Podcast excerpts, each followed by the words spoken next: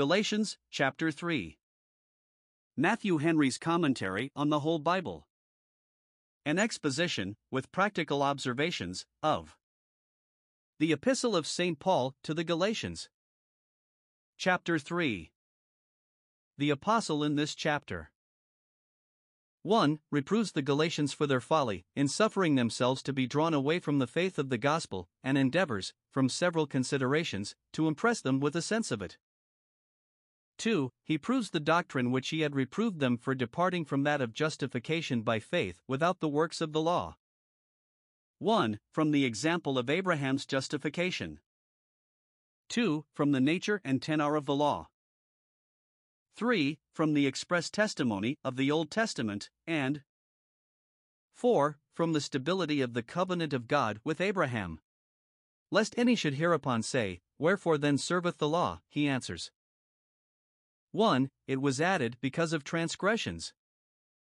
2. It was given to convince the world of the necessity of a Savior. 3. It was designed as a schoolmaster to bring us to Christ. And then he concludes the chapter by acquainting us with the privilege of Christians under the gospel state. Galatians 3 verses 1 to 5. The apostle is here dealing with those who, having embraced the faith of Christ, still continued to seek for justification by the works of the law, that is, who depended upon their own obedience to the moral precepts as their righteousness before God, and, wherein that was defective, had recourse to the legal sacrifices and purifications to make it up. These he first sharply reproves, and then endeavors, by the evidence of truth, to convince them. This is the right method, when we reprove any for a fault or an error, to convince them that it is an error, that it is a fault. He reproves them, and the reproof is very close and warm. He calls them foolish Galatians, verse 1. Though as Christians they were wisdom's children, yet as corrupt Christians they were foolish children. Yeah, he asks, Who hath bewitched you? whereby he represents them as enchanted by the arts and snares of their seducing teachers, and so far deluded as to act very unlike themselves. That wherein their folly and infatuation appeared was that they did not obey the truth, that is, they did not adhere to the gospel way of justification, wherein they had been taught, and which they had professed to embrace. Note, it is not enough to know the truth, and to say we believe it, but we must obey it too, we must heartily submit to it, and steadfastly abide by it. Note, also, those are spiritually bewitched who, when the truth as it is in Jesus is plainly set before them, will not thus obey it. Several things proved and aggravated the folly of these Christians. 1. Jesus Christ had been evidently set forth as crucified among them, that is, they had had the doctrine of the cross preached to them, and the sacrament of the Lord's Supper administered among them, in both which Christ crucified had been set before them. Now, it was the greatest madness that could be for those who had acquaintance with such sacred mysteries and admittance to such great solemnities, not to obey the truth which was thus published to them and signed and sealed in that ordinance. Note, the consideration of the honors and privileges we have been admitted to as Christians should shame us out of the folly of apostasy and backsliding. 2. He appeals to the experiences they had had of the working of the Spirit upon their souls. Verse 2 he puts them in mind that, upon their becoming Christians, they had received the Spirit, that many of them at least had been made partakers not only of the sanctifying influences, but of the miraculous gifts of the Holy Spirit, which were eminent proofs of the truth of the Christian religion and the several doctrines of it, and especially of this, that justification is by Christ only, and not by the works of the law, which was one of the peculiar and fundamental principles of it. To convince them of the folly of their departing from this doctrine, he desires to know how they came by these gifts and graces. Was it by the works of the law, that is, the preaching of the necessity of these in order to justification? This they could not say, for that doctrine had not then been preached to them, nor had they, as Gentiles, any pretense to justification in that way. Or was it by the hearing of faith, that is, the preaching of the doctrine of faith in Christ as the only way of justification? This, if they would say the truth, they were obliged to own, and therefore must be very unreasonable if they should reject a doctrine of the good effects of which they had had such experience. Note 1. It is usually by the ministry of the gospel that the Spirit is communicated to persons. And 2. Those are very unwise who suffer themselves to be turned away from the ministry and doctrine which have been blessed to their spiritual advantage. 3. He calls upon them to consider their past and present conduct, and thence to judge whether they were not acting very weakly and unreasonably. Verses 3 and 4 He tells them that they had begun in the Spirit, but now were seeking to be made perfect by the flesh, they had embraced the doctrine of the gospel, by means of which they had received the Spirit, and wherein only the true way of justification is revealed. Yeah, he further puts them in mind that they had not only embraced the Christian doctrine, but suffered for it too, and therefore their folly would be the more aggravated, if now they should desert it, for in this case all that they had suffered would be in vain. It would appear that they had been foolish in suffering for what they now deserted, and their sufferings would be altogether in vain, and of no advantage to them. Note Yeah, he further puts them in mind that they had not only embraced the Christian doctrine, but suffered for it too, and therefore their folly would be the more aggravated, if now they should desert it, for in this case all that they had suffered would be in vain. It would appear that they had been foolish in suffering for what they now deserted, and their sufferings would be altogether in vain, and of no advantage to them. Note 1. It is the folly of apostates that they lose the benefit of all they have done in religion, or suffered for it. And 2. It is very sad for any to live in an age of services and sufferings, of Sabbaths, sermons, and sacraments, in vain, in this case former righteousness shall not be mentioned. For, he puts them in mind that they had had ministers among them, and particularly himself, who came with a divine seal and commission, for they had ministered the Spirit to them, and wrought miracles among them, and he appeals to them whether they did it by the works of the law or by the hearing of faith, whether the doctrine that was preached by them, and confirmed by the miraculous gifts and operations of the Spirit, was that of justification by the works of the law or by the faith of Christ. They very well knew that it was not the former, but the latter, and therefore must needs be inexcusable in forsaking a doctrine which had been so signally owned and attested, and exchanging it for one that had received no such attestations. Galatians 3 verses 6 to 18. The apostle, having reproved the Galatians for not obeying the truth, and endeavored to impress them with a sense of their folly herein, in these verses he largely proves the doctrine which he had reproved them for rejecting, namely, that of justification by faith without the works of the law. This he does several ways. 1. From the example of Abraham's justification. This argument the Apostle uses, Romans 4. Abraham believed God, and that was accounted to him for righteousness, verse 6, that is, his faith fastened upon the word and promise of God, and upon his believing he was owned and accepted of God as a righteous man, as on this account he is represented as the father of the faithful. So the apostle would have us to know that those who are of faith are the children of Abraham, verse 7, not according to the flesh, but according to the promise, and, consequently, that they are justified in the same way that he was. Abraham was justified by faith, and so are they. To confirm this, the apostle acquaints us that the promise made to Abraham, Genesis 12 verse 3, in thee shall all nations be blessed, had a reference hereunto, verse 8. The scripture is said to foresee, because he that indited the scripture did foresee, that God would justify the heathen world in the way of faith, and therefore in Abraham, that is, in the seed of Abraham, which is Christ, not the Jews only, but the Gentiles also, should be blessed, not only blessed in the seed of Abraham, but blessed as Abraham was, being justified as he was. This the apostle calls preaching the gospel to Abraham, and thence infers, verse 9, that those who are of faith, that is, true believers, of what nation soever they are, are blessed with faithful Abraham. They are blessed with Abraham, the father of the faithful, by the promise made to him, and therefore by faith as he was. It was through faith in the promise of God that he was blessed, and it is only in the same way that others obtain this privilege. 2. He shows that we cannot be justified but by faith fastening on the gospel, because the law condemns us. If we put ourselves upon trial in that court, and stand to the sentence of it, we are certainly cast, and lost, and undone, for as many as are of the works of the law are under the curse, as many as depend upon the merit of their own works as their righteousness, as plead not guilty, and insist upon their own justification, the cause will certainly go against them, for it is written, Cursed is every one that continueth not in all things which are written in the book of the law, to do them. Verse 10, and Deuteronomy 27, verse 26.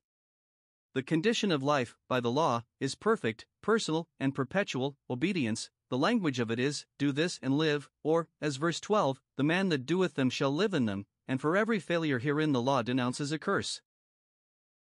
Unless our obedience be universal, continuing in all things that are written in the book of the law, and unless it be perpetual too, if in any instance at any time we fail and come short, we fall under the curse of the law. The curse is wrath revealed, and ruin threatened, it is a separation unto all evil, and this is in full force, power, and virtue, against all sinners, and therefore against all men, for all have sinned and become guilty before God, and if, as transgressors of the law, we are under the curse of it, it must be a vain thing to look for justification by it.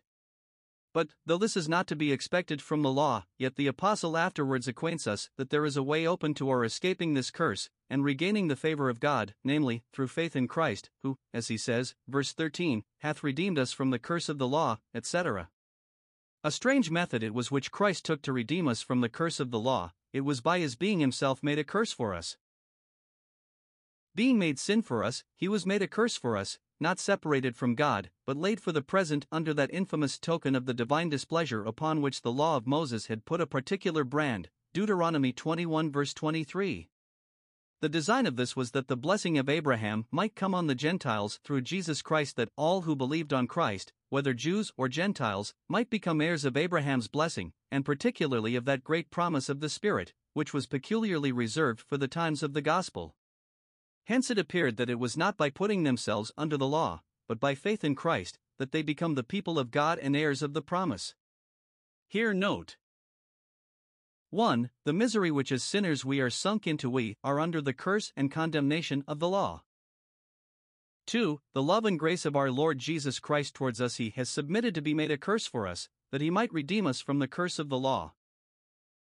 3. The happy prospect which we now have through Him, not only of escaping the curse, but of inheriting the blessing.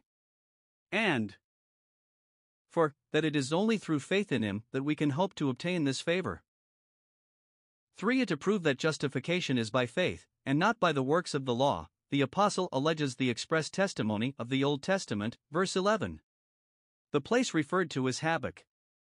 2 colon 4, where it is said, The just shall live by faith, it is again quoted, Romans 1 verse 17, and Hebrews 10 verse 38.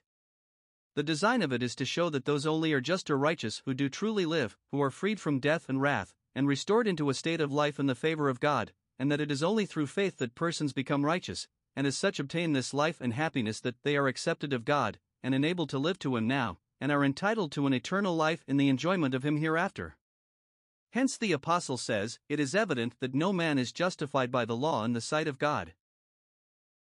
Whatever he may be in the account of others, yet he is not so in the sight of God, for the law is not of faith that says nothing concerning faith in the business of justification, nor does it give life to those who believe, but the language of it is, The man that doeth them shall live in them, as Leviticus 18 verse 5. It requires perfect obedience as the condition of life, and therefore now can by no means be the rule of our justification. This argument of the apostles may give us occasion to remark that justification by faith is no new doctrine, but what was established and taught in the Church of God long before the times of the Gospel. Yeah, it is the only way wherein any sinners ever were, or can be, justified. For, to this purpose, the Apostle urges the stability of the covenant which God made with Abraham, which was not vacated nor disannulled by the giving of the law to Moses, verse 15, etc. Faith had the precedence of the law, for Abraham was justified by faith. It was a promise that he built upon, and promises are the proper objects of faith. God entered into covenant with Abraham, verse 8, and this covenant was firm and steady, even men's covenants are so, and therefore much more his. When a deed is executed, or articles of agreement are sealed, both parties are bound, and it is too late then to settle things otherwise, and therefore it is not to be supposed that by the subsequent law the covenant of God should be vacated. The original word diathekos signifies both a covenant and a testament. Now the promise made to Abraham was rather a testament than a covenant. When a testament has become of force by the death of the testator, it is not capable of being altered, and therefore, the promise that was given to Abraham being of the nature of a testament, it remains firm and unalterable. But, if it should be said that a grant or testament may be defeated for want of persons to claim the benefit of it, verse 16, he shows that there is no danger of that in this case. Abraham is dead, and the prophets are dead, but the covenant is made with Abraham and his seed. And he gives us a very surprising exposition of this. We should have thought it had been meant only of the people of the Jews. Nay, says the Apostle, it is in the singular number, and points at a single person that seed is Christ, so that the covenant is still in force, for Christ abideth forever in his person, and in his spiritual seed, who are his by faith. And if it be objected that the law which was given by Moses did disannul this covenant, because that insisted so much upon works, and there was so little in it of faith or of the promised Messiah, he answers that the subsequent law could not disannul the previous covenant or promise. Verse 18 If the inheritance be of the law, it is no more of promise, but, says he, God gave it to Abraham by promise, and therefore it would be inconsistent with his holiness, wisdom, and faithfulness, by any subsequent act to set aside the promise, and so alter the way of justification which he had thus established. If the inheritance was given to Abraham by promise, and thereby entailed upon his spiritual seed, we may be sure that God would not retract that promise, for he is not a man that he should repent. Galatians 3 verses 19 to 29. The apostle having just before been speaking of the promise made to Abraham, and representing that as the rule of our justification, and not the law, lest they should think he did too much derogate from the law, and render it altogether useless, he thence takes occasion to discourse of the design and tendency of it, and to acquaint us for what purposes it was given. It might be asked, if that promise be sufficient for salvation, wherefore then serveth the law? Or, why did God give the law by Moses? To this he answers 1. The law was added because of transgressions, verse 19. It was not designed to disannul the promise, and to establish a different way of justification from that which was settled by the promise, but it was added to it, annexed on purpose to be subservient to it, and it was so because of transgressions. The Israelites, though they were chosen to be God's peculiar people, were sinners as well as others, and therefore the law was given to convince them of their sin, and of their obnoxiousness to the divine displeasure on the account of it. For by the law is the knowledge of sin, Romans 3 verse 20, and the law entered that sin might abound, Romans 5 verse 20 and it was also intended to restrain them from the commission of sin, to put an awe upon their minds, and be a curb upon their lusts, that they should not run into that excess of riot to which they were naturally inclined, and yet at the same time it was designed to direct them to the true and only way whereby sin was to be expiated, and wherein they might obtain the pardon of it, namely, through the death and sacrifice of Christ, which was the special use for which the law of sacrifices and purifications was given. The apostle adds that the law was given for this purpose till the seed should come to whom the promise was made, that is, either till Christ should come, the principal seed referred to in the promise, as he had before shown, or till the gospel dispensation should take place, when Jews and Gentiles, without distinction, should, upon believing, become the seed of Abraham. The law was added because of transgressions, till this fullness of time, or this complete dispensation, should come. But when the seed came and a fuller discovery of divine grace in the promise was made, then the law, as given by Moses, was to cease, that covenant, being found faulty, was to give place to another, and a better. Hebrews 8 verses 7 and 8. And though the law, considered as the law of nature, is always in force, and still continues to be of use to convince men of sin and to restrain them from it, yet we are now no longer under the bondage and terror of that legal covenant. The law then was not intended to discover another way of justification, different from that revealed by the promise, but only to lead men to see their need of the promise, by showing them the sinfulness of sin, and to point them to Christ, through whom alone they could be pardoned and justified. As a further proof that the law was not designed to vacate the promise, the Apostle adds, it was ordained by angels in the hand of a mediator. It was given to different persons, and in a different manner from the promise, and therefore for different purposes. The promise was made to Abraham and all his spiritual seed, including believers of all nations, even of the Gentiles as well as the Jews, but the law was given to the Israelites as a peculiar people and separated from the rest of the world. And, whereas the promise was given immediately by God Himself, the law was given by the ministry of angels and the hand of a mediator. Hence it appeared that the law could not be designed to set aside the promise, for, verse 20, a mediator is not a mediator of one, of one party only, but God is one, but one party in the promise or covenant made with Abraham, and therefore it is not to be supposed that by a transaction which passed only between him and the nation of the Jews he should make void a promise which he had long before made to Abraham and all his spiritual seed, whether Jews or Gentiles. This would not have been consistent with his wisdom, nor with his truth and faithfulness.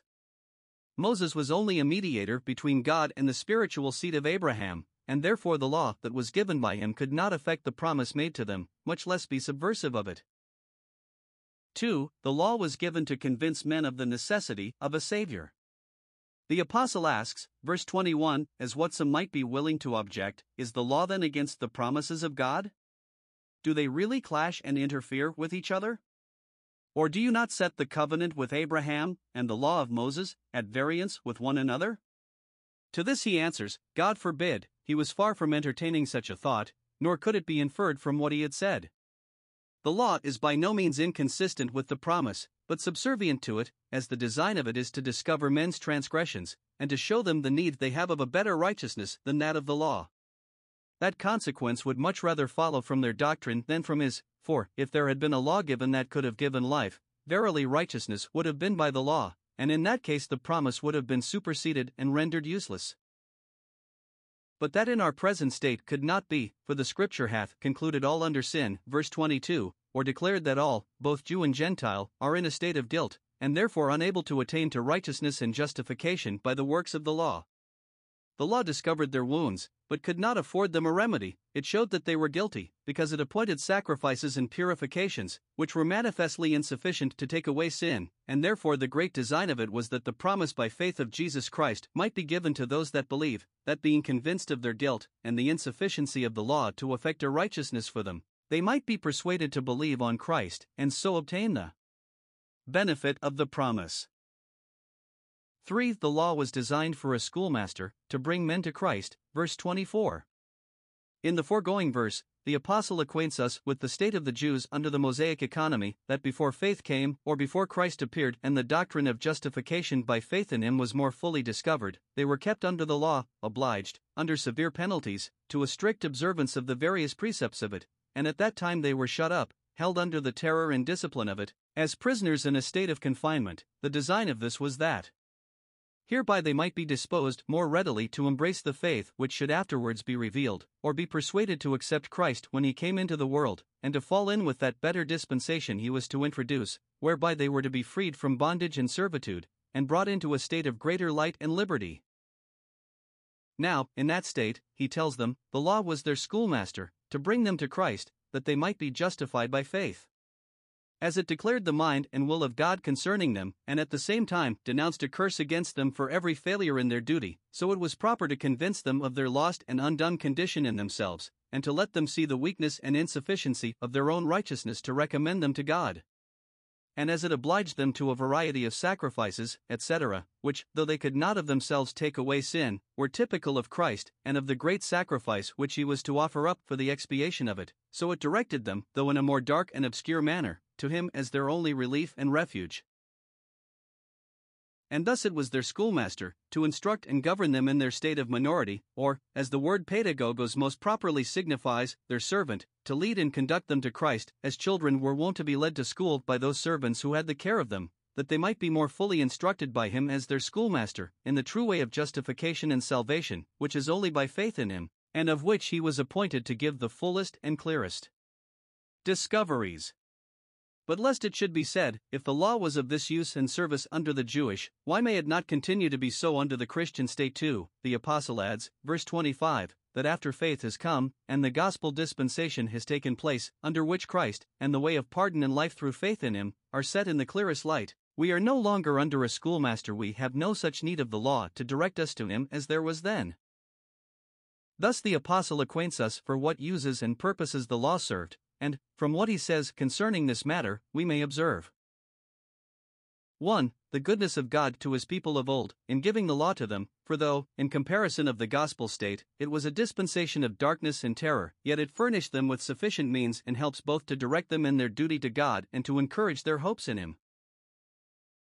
2. The great fault and folly of the Jews, in mistaking the design of the law, and abusing it to a very different purpose from that which God intended in the giving of it, for they expected to be justified by the works of it, whereas it was never designed to be the rule of their justification, but only a means of convincing them of their guilt and of their need of a Savior, and of directing them to Christ and faith in Him, as the only way of obtaining this privilege. See Romans 9 verses 31 and 32, 10 3, 4. 3. The great advantage of the gospel state above the legal, under which we not only enjoy a clearer discovery of divine grace and mercy than was afforded to the Jews of old, but are also freed from the state of bondage and terror under which they were held. We are not now treated as children in a state of minority, but as sons grown up to a full age, who are admitted to greater freedoms, and instated in larger privileges than they were. This the Apostle enlarges upon in the following verses. For, having shown for what intent the law was given, in the close of the chapter he acquaints us with our privilege by Christ, where he particularly declares 1. That we are the children of God by faith in Christ Jesus, verse 26. And here we may observe 1. The great and excellent privilege which real Christians enjoy under the gospel. They are the children of God, they are no longer accounted servants, but sons, they are not now kept at such a distance, and under such restraints, as the Jews were, but are allowed a nearer and freer access to God than was granted to them, yeah, they are admitted into the number, and have a right to all the privileges of His children. 2. How they come to obtain this privilege, and that is by faith in Christ Jesus having accepted him as their Lord and Savior, and relying on him alone for justification and salvation, they are hereupon admitted into this happy relation to God, and are entitled to the privileges of it. For, John 1 verse 12, as many as received him, to them gave he power to become the sons of God, even to those that believe on his name. And this faith in Christ, whereby they became the children of God, he reminds us, verse 27, was what they professed in baptism, for he adds, As many of you as have been baptized into Christ have put on Christ. Having in baptism professed their faith in him, they were thereby devoted to him, and had, as it were, put on his livery, and declared themselves to be his servants and disciples, and having thus become the members of Christ, they were through him owned and accounted as the children of God. Here note. First, baptism is now the solemn rite of our admission into the Christian church, as circumcision was into that of the Jews. Our Lord Jesus appointed it to be so in the commission he gave to his apostles, Matthew 28 verse 19, and accordingly it was their practice to baptize those whom they had discipled to the Christian faith, and perhaps the apostle might take notice of their baptism here, and of their becoming the children of God through faith in Christ, professed therein, to obviate a further objection, which the false teachers might be apt to urge in favor of circumcision.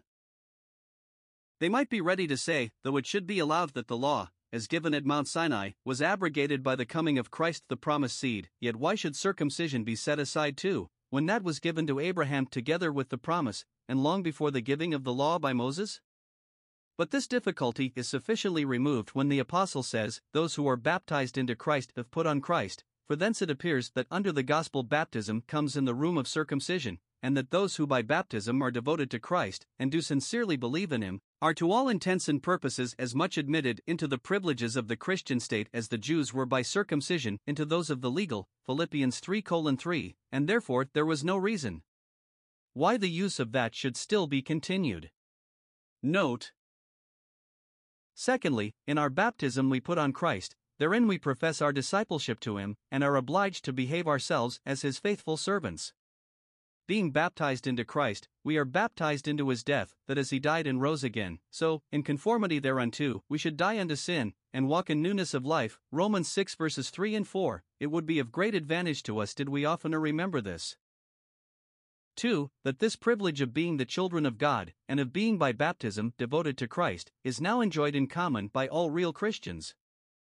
The law indeed made a difference between Jew and Greek, giving the Jews on many accounts the preeminence, that also made a difference between bond and free, master and servant, and between male and female, the males being circumcised.